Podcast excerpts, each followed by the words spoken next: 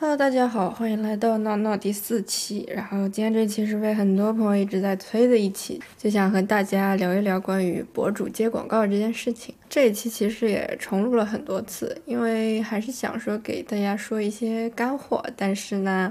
同时不要把我们行业的这个老底给掀掉。对，然后我今天呢就大概列了个提纲，会从会从这几个方面呢来和你们去聊这个事情。第一呢就是接广告的平台，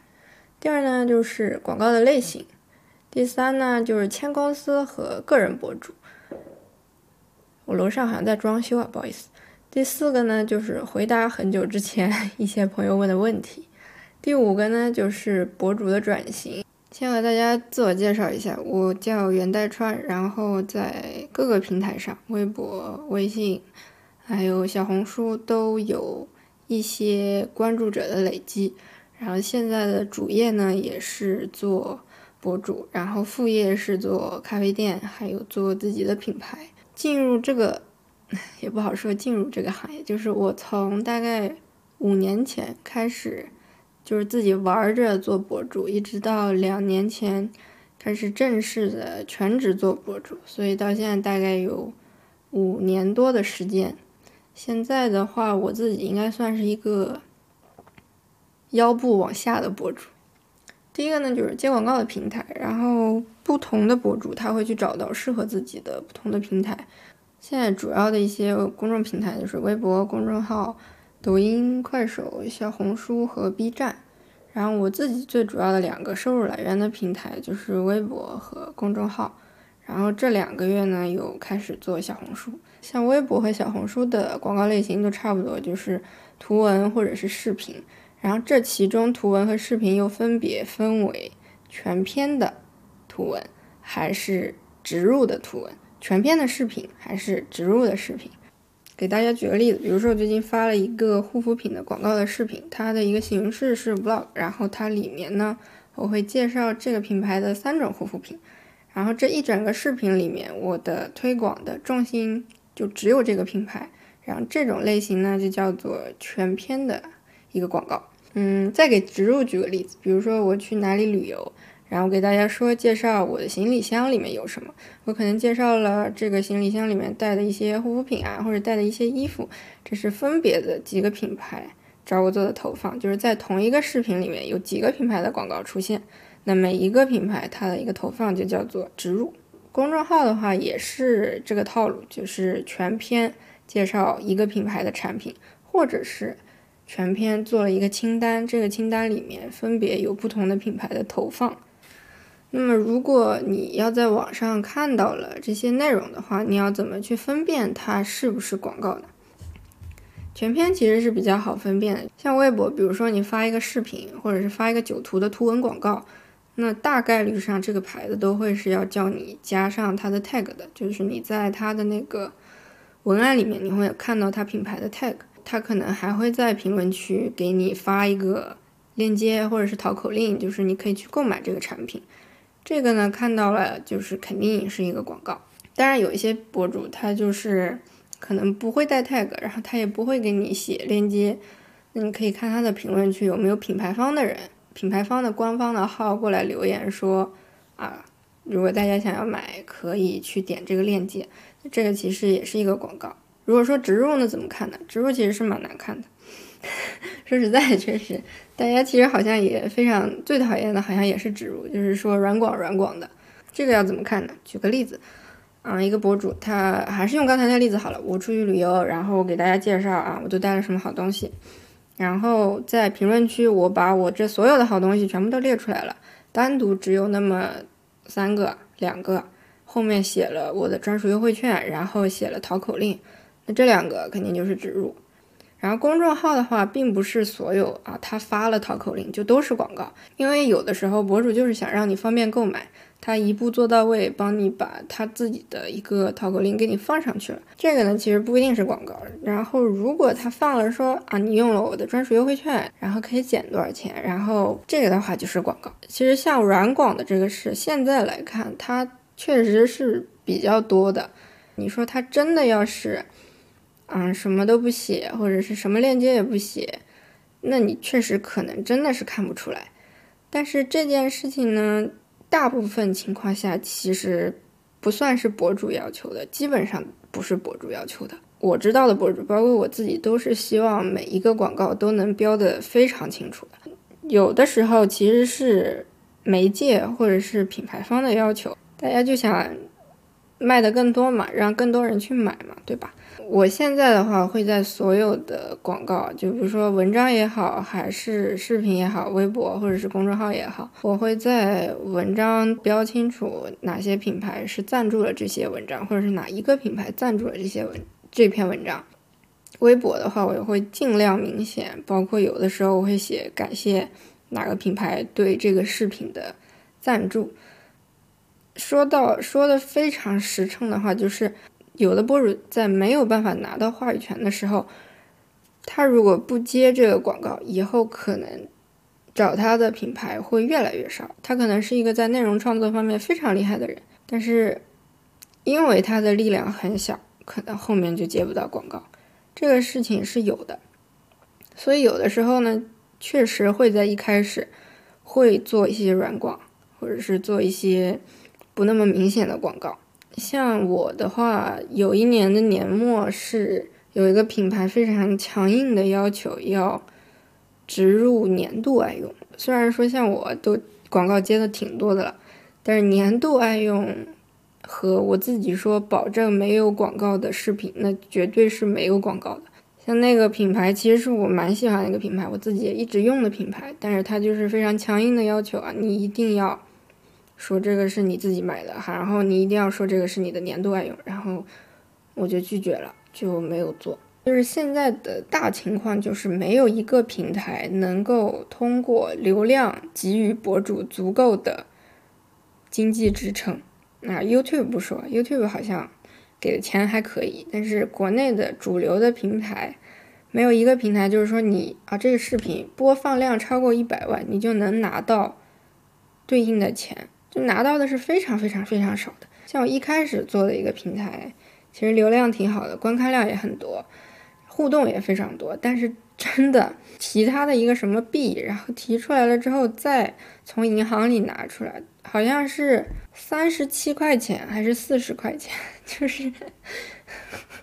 就真的是很少很少的程度。这一期播客呢，我会尽量站在啊消费者的角度和我自己同时是一个博主的角度，这两个角度去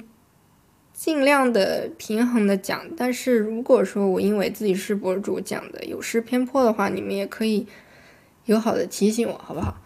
就是目前的一个情况，它就是这样的。从我一开始做博主到现在，这个情况就没有变过，从来没有出现过一个平台说是能够给予博主相对应的经济支持，没有。但是博主从一开始做到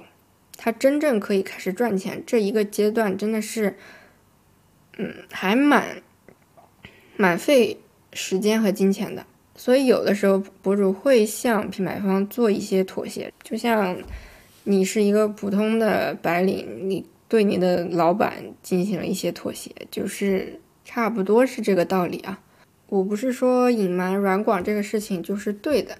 只是在有些博主他会做出不得已的低头，确实是因为有一方面的压力压在他的身上。像我其实，在广告这件事情上。想了很久，到底应该要怎么去平衡这个关系？就是也是在最近我才想出来一个比较好的办法，就是把我的微博小号给公开了。然后把我的微博小号公开后的第一件事情是我做的第一件事情是什么？就是把我下一个月所有我要发的大广告、小广告、全篇广告、植入广告全部都列下来，时间还有我要发什么广告我都写得清楚。如果真的是有这方面消费需求的朋友，他就可以蹲这个时间。如果说不喜欢看广告的朋友，那这一天的更新他就可以直接跳过。那他同时又是在另一个号上面，或者是另一个平台上面，品牌方说实在他管不到。所以这个是我自己最最近想到的一个办法，就目前实施下来，我觉得还可以吧，还可以。如果你们有更好的办法，也可以告诉我。接下来呢，就是接广告的一个过程。一个博主怎么接到一个广告？那这个广告它到底怎么对接，对不对？然后包括一些有朋友问的，就是，哎，推到很多人全网都在推的产品，它是不是不能买？先从接广告的过程开始说吧。其实，在说这个事情之前，可以先说一下签公司和个人博主，因为这两种这两种类型它是不一样的接广告的流程。呃，像我的话，我是之前兼职的时候，就是我还是学生的时候，包括我还在澳洲实习的时候，我都是一个兼职的野生博主。然后这种时候，我是一个个人博主。包括我自己，其实是不太建议你在做博主的一开始，或者是前两年就去签约公司的，有很多坑，然后也有很多你自己一定要经历的事情。我做博主一开始还真的蛮顺利的，就是基本上投了几个稿就开始有人看了，真的是运气很好，就有几个公司来找我的吧，应该是好几个公司来找我。当时大概是好多年前了吧，四五年前。那个时候的 MCN 公司其实不多，然后那个时候我还在澳洲嘛，我只是放假回国的时候，他们有来联系我，然后我就把这个合同给我一个懂法律的朋友看了，然后他就说你这上面写的违约金可是有两百万哦。他又给我指出了每一条不合理的地方，包括是 MCN 公司和博主的分成，还有 MCN 的承诺的涨粉啊等一些些条款。当你和公司签合同的时候，最不重要的一点是什么？就是他承诺给你的，在一年之内帮你涨多少万粉这件事情。涨粉这个事情不是你做博主的核心，并不是说你粉丝基数大，你就能够赚到钱，不存在这样的事情。最重要的是你和你观众的粘性，你自己输出的内容，其实核心都是内容啊，就是不管在哪个平台，核心都是内容，这些是多少万的粉丝都比不上的。这个公司我就没有签，直接拒绝了。然后其他公司也是差不多套路，都拒绝了。如果你要做个人博主的话，其实最困难的并不是你要产出内容，还是说你要合作。嗯，最困难的一件事情其实是和品牌方还有 PR 之间的推拉。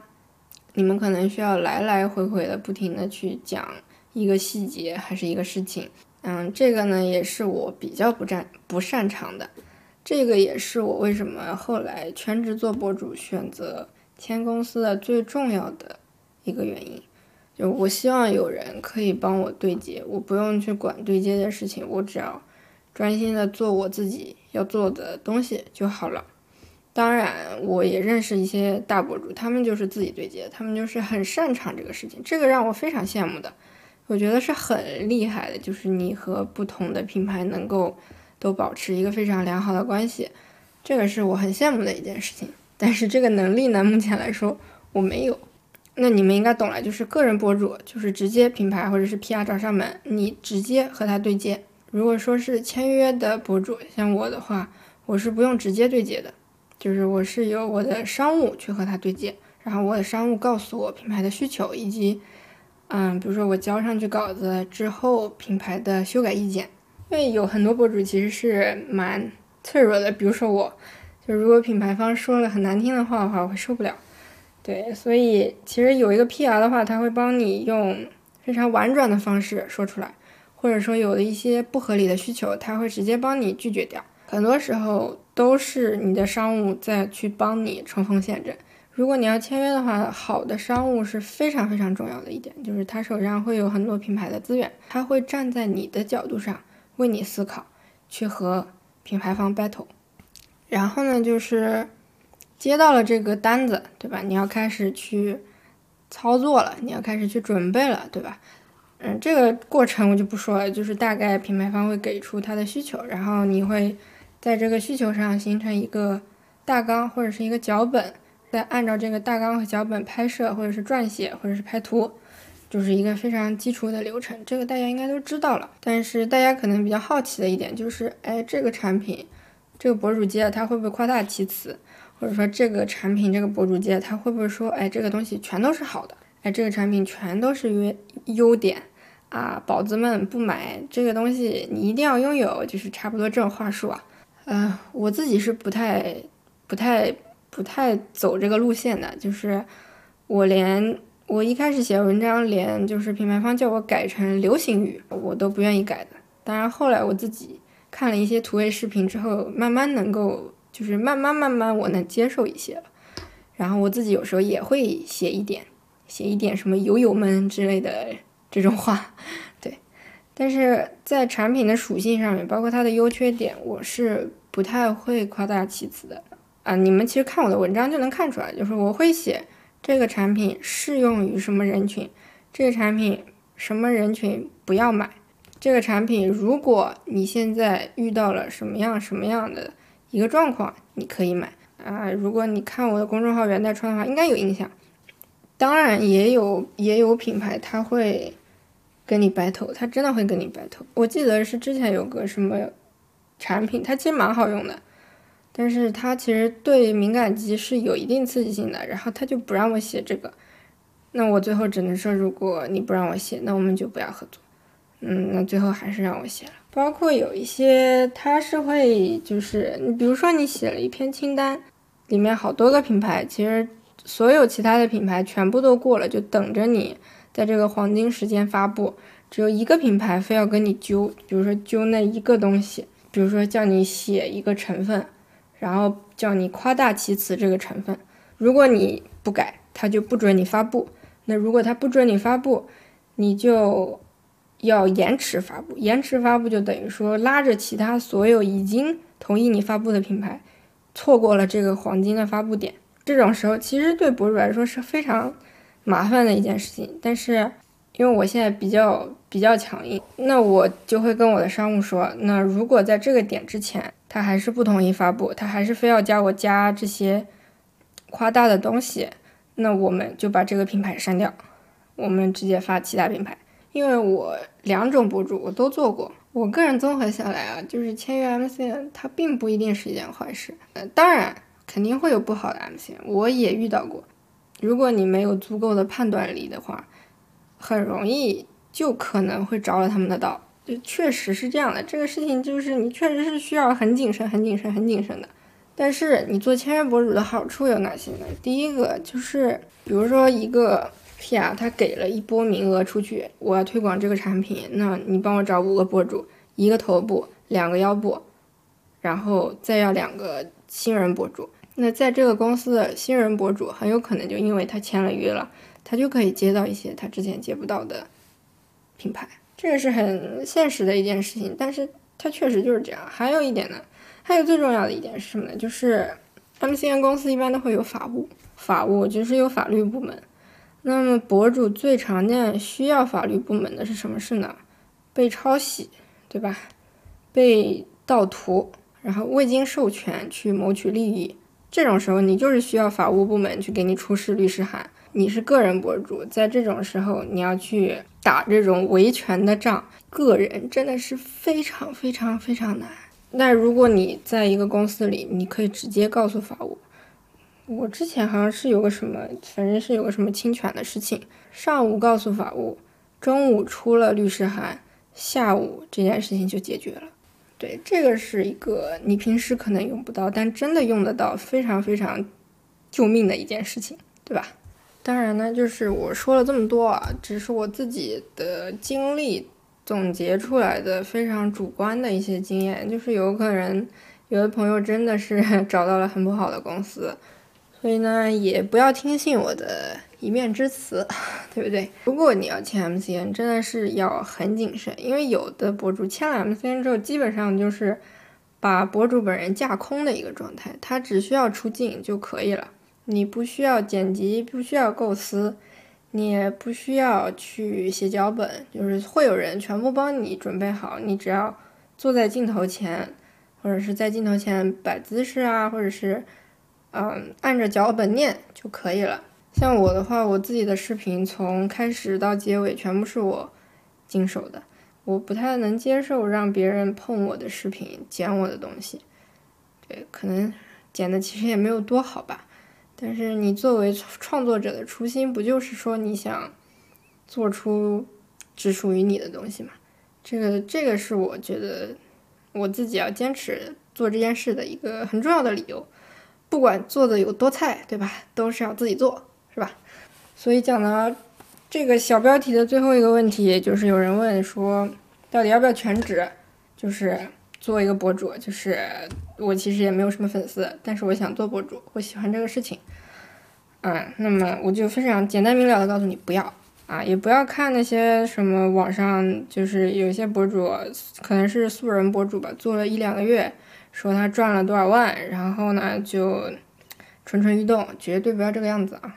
因为做博主这个事情，它不是一个怎么说呢，有固定收入的事情，然后说的非常的明白。在我开始全职做博主这件事情，我是非常非常焦虑的，焦虑了大概有半年。可能听这个播客的朋友不知道我以前是干嘛的，就是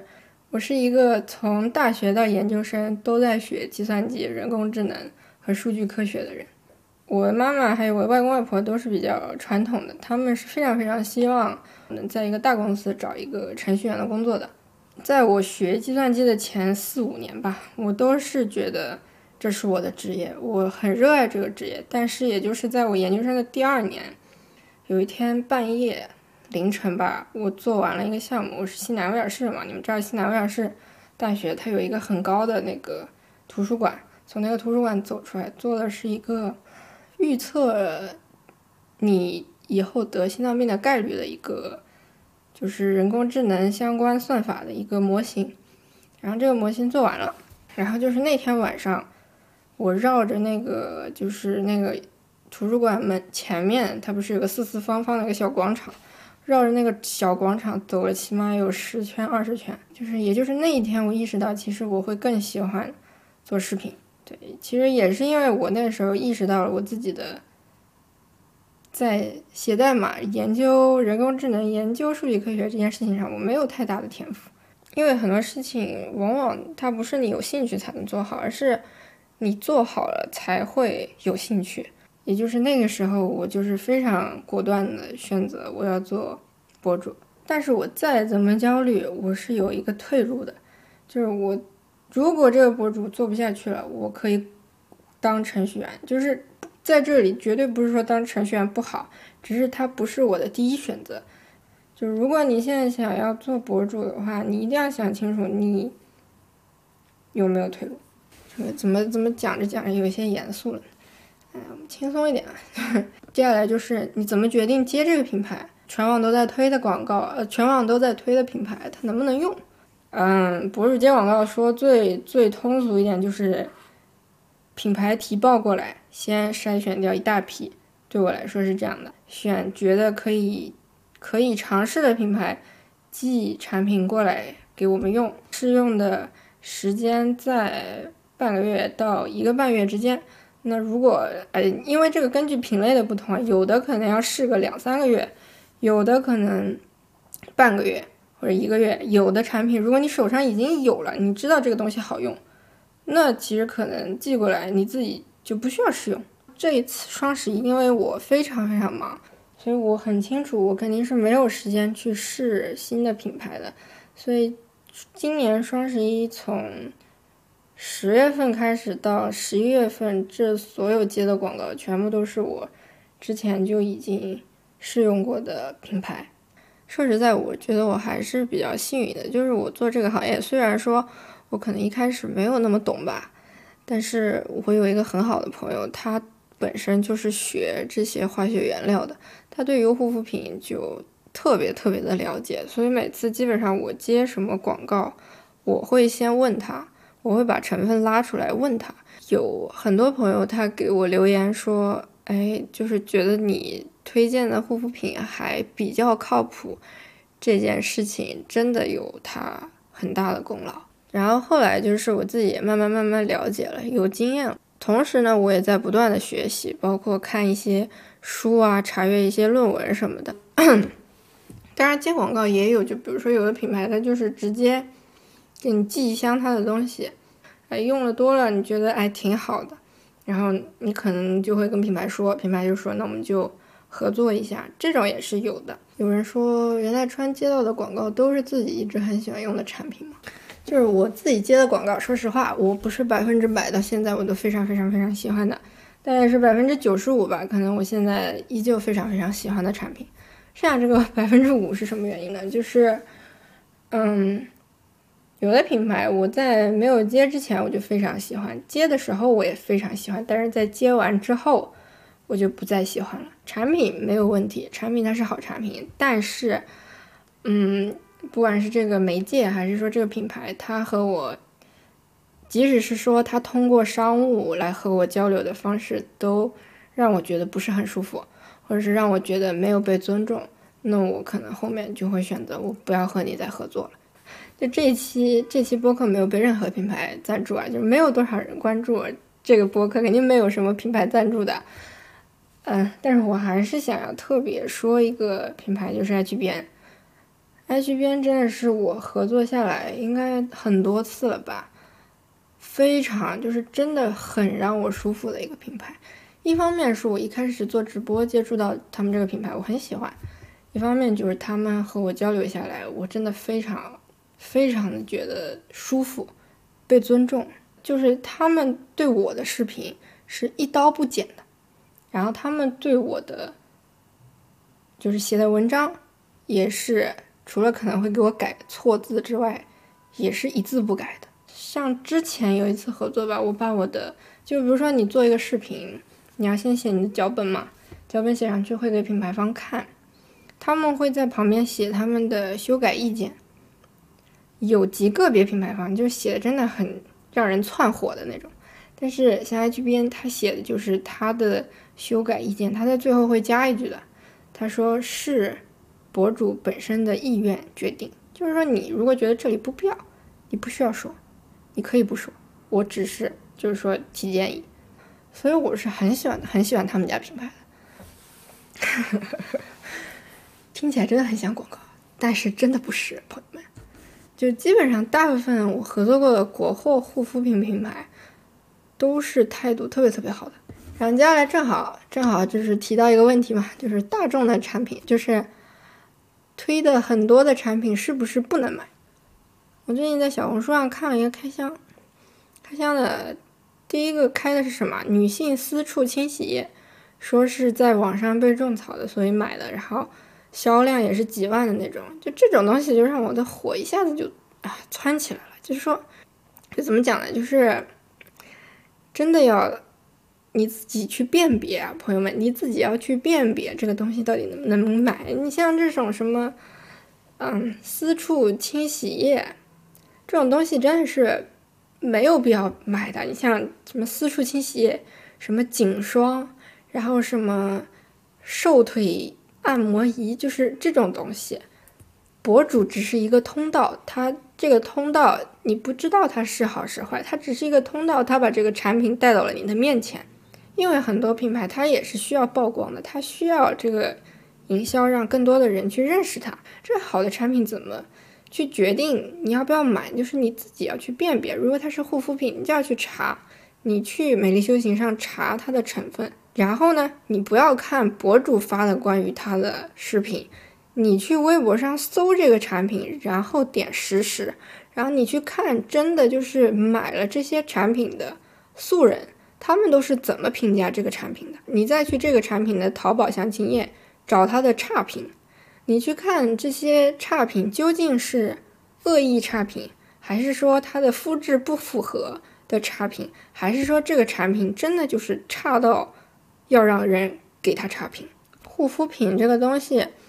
因为博主他的肤质可能和你不一样，他皮肤的耐受度可能也和你不一样，所以即使是他自己真的写出来这个东西好用，也不一定就适合你。他说的其实是真话，他真的用了这个产品觉得好用，但是这个产品可能不适合你。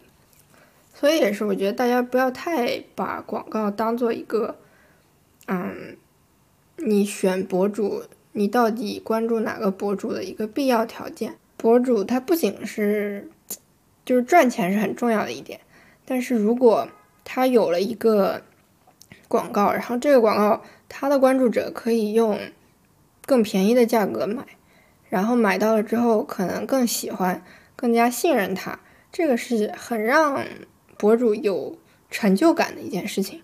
我自己在发广告的时候，当后台给我发说你上次说的那个东西真的很好用，然后我这瞬间真的会很高兴，很高兴。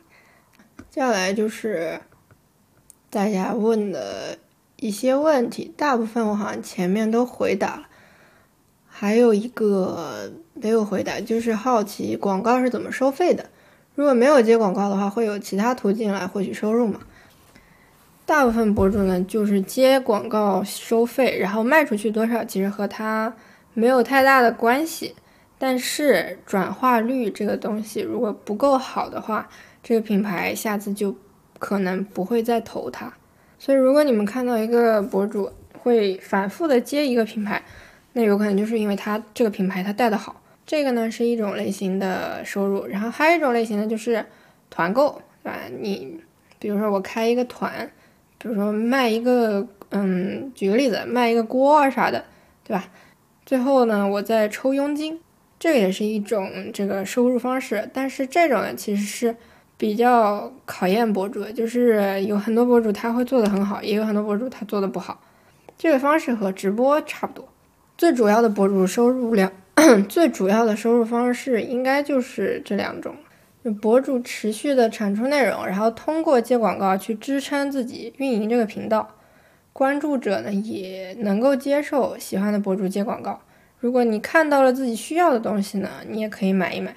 这种方式下呢，就是博主既能经营好自己的频道，又能平衡广告和内容，又能持续产出，这个是蛮良性的一个循环，这个是挺好的。我对从来不接广告的博主是充满了深深的敬意的。如果是不接广告的博主，可能他还有副业啊，因为如果你是全职博主不接广告，其实我很难想象这个长期要怎么去。运作下去，最后呢就是博主转型。哎，当然，博主比如说做内容做到一定程度，可能积累了一定的钱，还有一定的观众基础之后，他可能会去转型做另外一件事情。这个其实很好理解，因为博主他的收入是不稳定的。你可能现在现在其实更夸张了，之前可能还说啊，你可能可以稳定一年。然后第二年就不知道了，现在可能是上个月你还能稳定，下个月你就不太知道了。这个其实是常态，是很正常的一个事情。所以很多博主就会想，就是哎，我积累到了，我现在赚到一定钱了，我是不是要考虑一个更加长线的发展？主要的途径应该是三个，第一个可能会开个美妆店，就是卖美妆类产品；第二个呢就是成立自己的品牌，你像我的话就是。成立了服装品牌嘛，你也可以成立别的品牌，或者是开实体店。第三个的话就是自己开公司。当你成为一个大博主之后，你可能手上有有一些资源了，开一个 MCN 公司，然后招一些小的博主进来，自己当老板了嘛，就是这个意思。这个方面其实不太适用于顶级博主。你要真的是站在顶端的博主的话，不会太在意这个。他们可能其实火过了之后赚的钱已经这辈子够花了，就是这个是有可能的。但是对我这种中腰部的博主来说，做一些这种打算是必要的，就是因为很有可能啊，你像今年我还可以接广告，有可能明年我就接不了了。包括我以后可能还有别的想做的事情，我有可能有一天我就不想做博主了，对吧？在这个转换期间，我起码要是保证。我是有收入来源的嘛，所以这三个选项它的最终目的都很简单，就是要赚钱。Lucy Lun 是就这个我的服装品牌是从，虽然说我是从二零年下半年开始真正着手的，但其实一八年、一七年我就有做过一批衣服了。那个时候，但是那个时候就是出于很多考虑，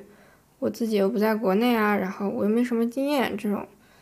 原因我就没有继续做下去，我只是做了一些衣服自己穿穿。等到二零年的时候，是我真的觉得差不多了，时间可以了，我可以把这个品牌的面纱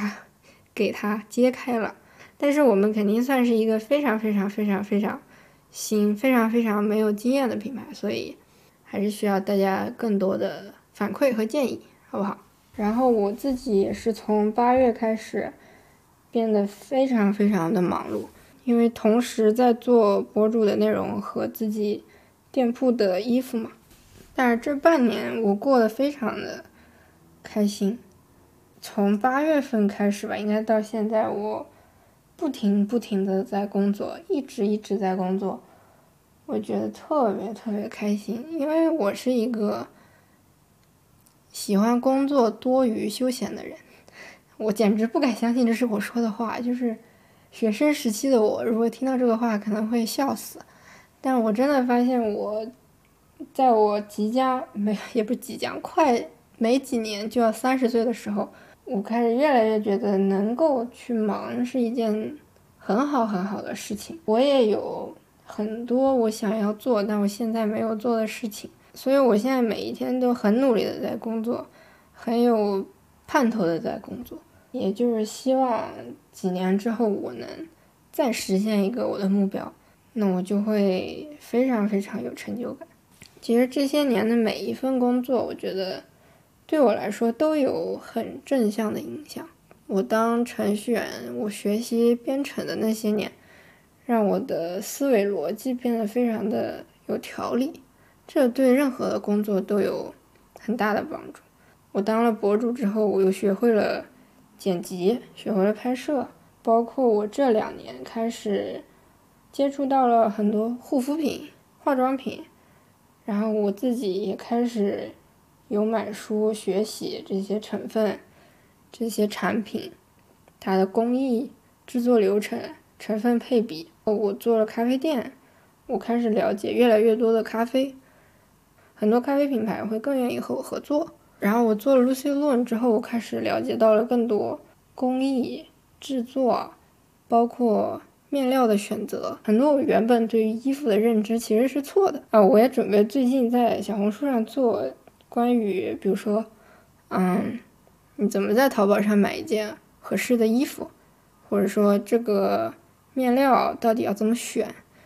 嗯，西装外套到底要怎么选，就是这种。类型的视频，你可以在小红书上搜“袁代川”，关注我，给自己打个广告。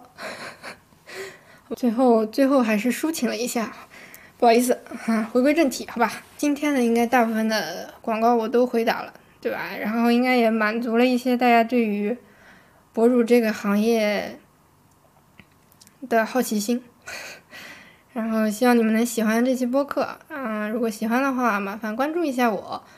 那么我们下期再见，好不好？拜拜。